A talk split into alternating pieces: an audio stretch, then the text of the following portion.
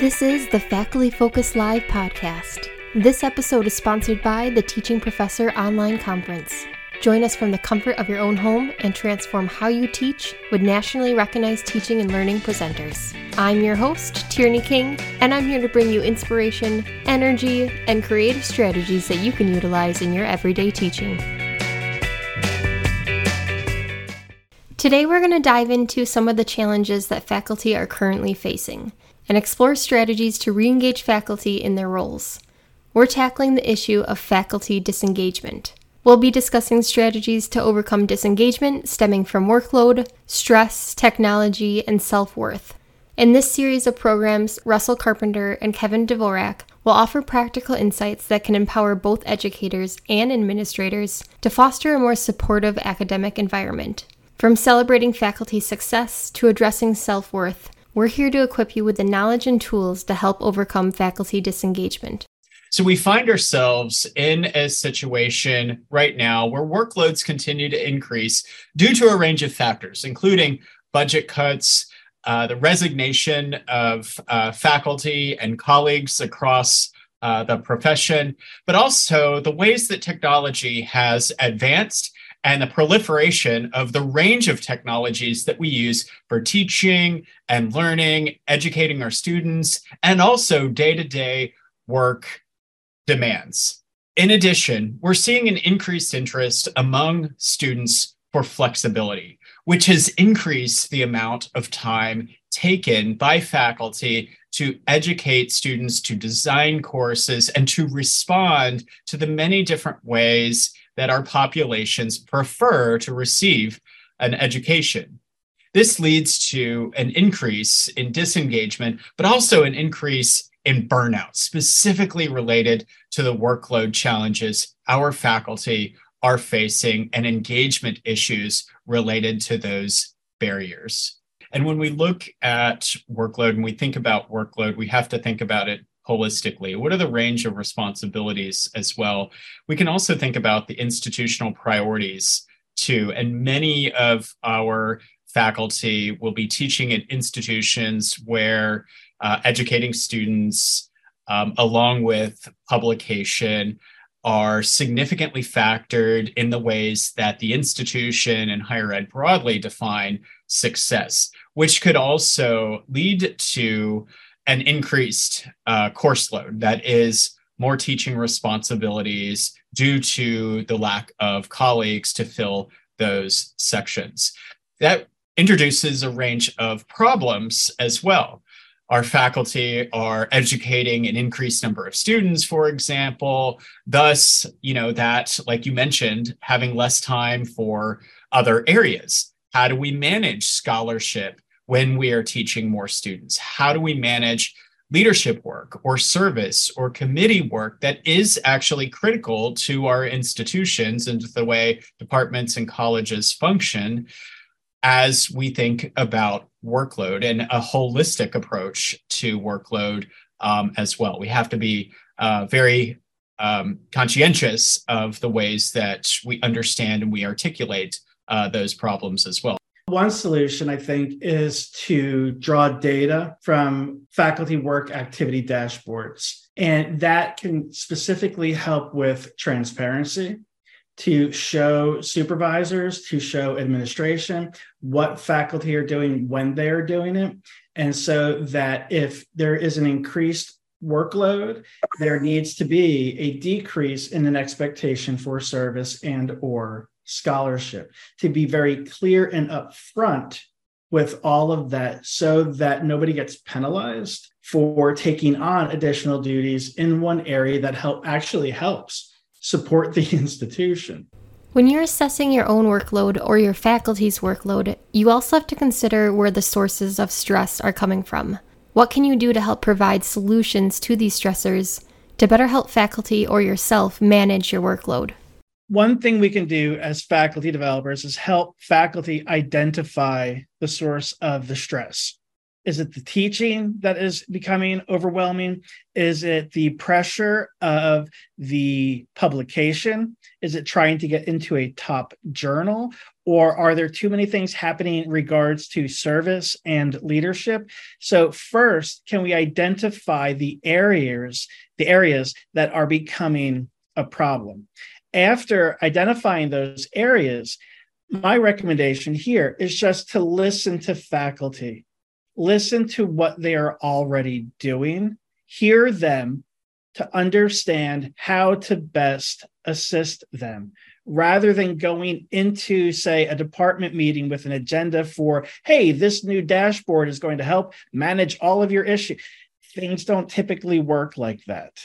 So, recommend listen to faculty, help them identify those stressors and then from there have the conversations that determine the best ways to provide them assistance maybe you learn how to help them allocate time for specific projects or tasks. Maybe you can help them find an extra hour or two a week they were spending on something that did not apply to the tenure process. And so they can be relieved of that to do something that matters a little bit more for them. In addition, you know, how do we help faculty align stress management resources with the experience and expectations of being in the professoriate? We have lots of services for students around campus regarded to stress management, well-being, how do we help faculty find those additional types of networks, the additional types of resources that help them with their well being as well? How do we introduce those offices and services to them as well? Try to remember a day that you've been extremely stressed and think about how the power of a compliment or a simple thank you has made your hard work and stress feel validated. When one person says, You've done a great job, this is fabulous, or thank you for doing this, it makes it seem worthwhile. That's why our next topic is professional self worth. And we know that faculty who feel that their work is valued, faculty who feel like they are provided the opportunities to grow and to be highly engaged in the university community, they tend to have really engaged students. And so the connection between highly engaged faculty and highly engaged students is critical for all variety of reasons for student retention, graduation rates. And so what happens when faculty members do not feel that they have much self-worth is that they tend to become disconnected from their communities. They become disconnected from their classrooms, their colleagues, their students, supervisors. And so what happens is many of them may even question why they're in the academy in the first place. Now, what happens when faculty do not feel valued? Well, some of the problems that faculty experience are they don't feel like their their work matters anymore to the institution. They may feel like they're in the margins, they may feel like their work goes unnoticed they may even quiet quit and slowly disengage from being an active member of the institution, an active member of the community. They also will start questioning their career decisions. They may even have feelings of imposter syndrome and feel like they lack the growth potential. And faculty often get involved in the academy early on seeing themselves advance from assistant professor to associate and full with a variety of goals for their own research or teaching. And so when they don't feel like these things are valued by the institution, they may start to draw away.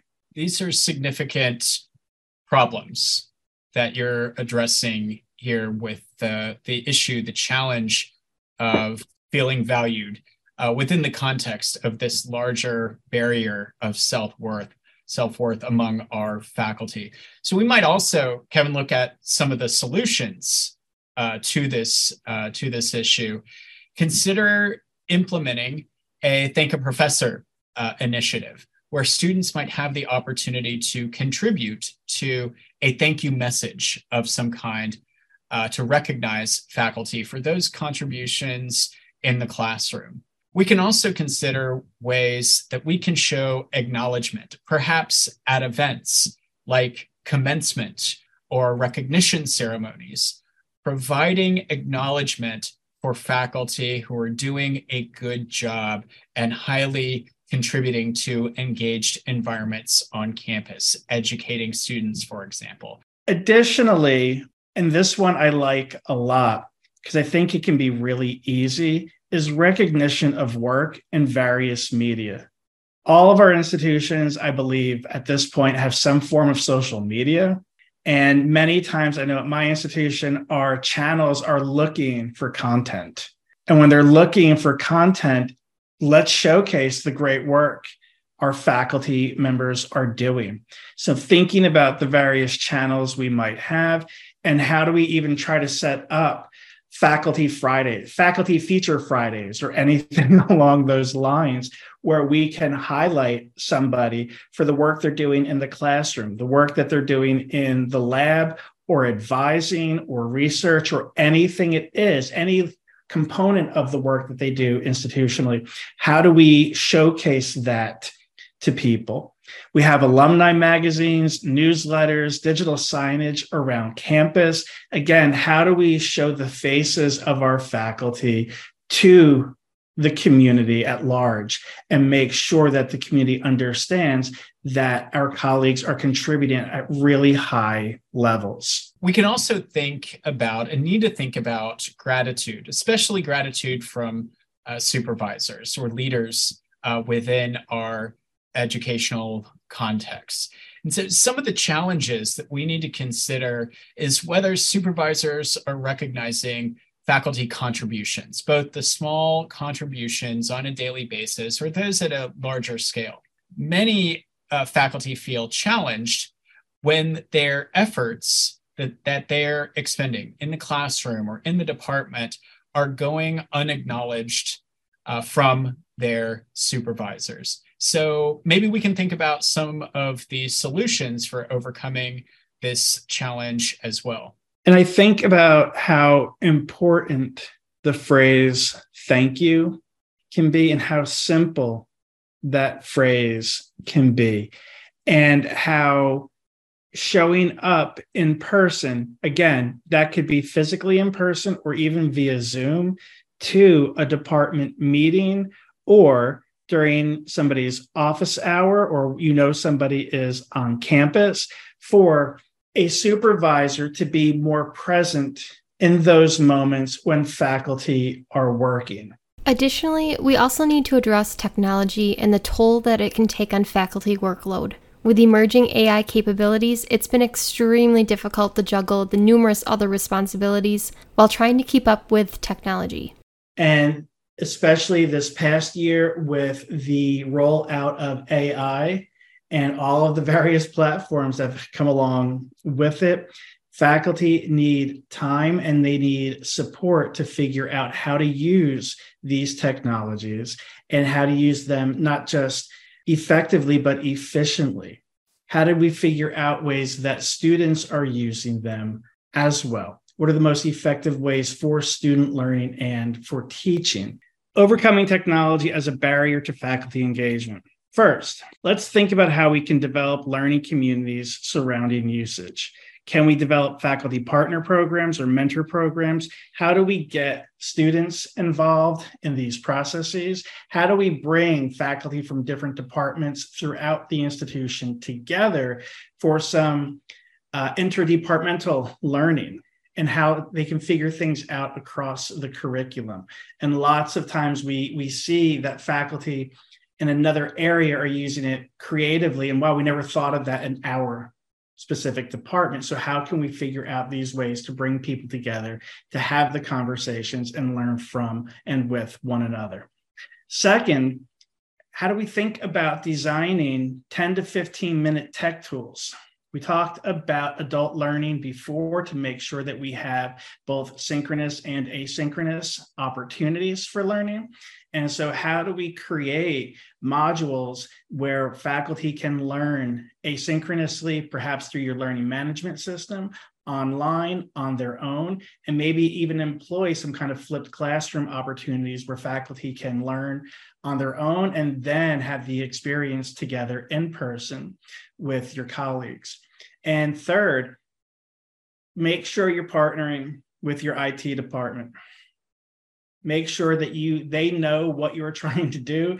Make sure they you know what they are trying to do as well and i think we've all experienced those moments when we learn that IT does or does not want a particular technology around campus. So we don't want to say, hey, everybody, let's use this new package or this new software program. But IT is saying, no, there's a major warning with that one, or we can't implement that for bandwidth concerns. It takes up too much. And our students who are scattered throughout the state, they can't handle this kind of uh, software. So make sure you're partnering with them and they know what you are doing as well. And finally, and this is exciting, celebrate and showcase faculty success. Make sure people know what faculty are doing and when they're doing it really, really well. It's always exciting for faculty to be able to share what they're doing um, really well with their students. And so make sure that you can get those notifications spread around campus. Whether you're driving to work or you just need a 15 minute think session, we hope the Faculty Focus Live podcast will inspire your teaching and offer ideas that you can integrate into your own course. For more information on the resources included in this episode, please check out the links provided in the episode description.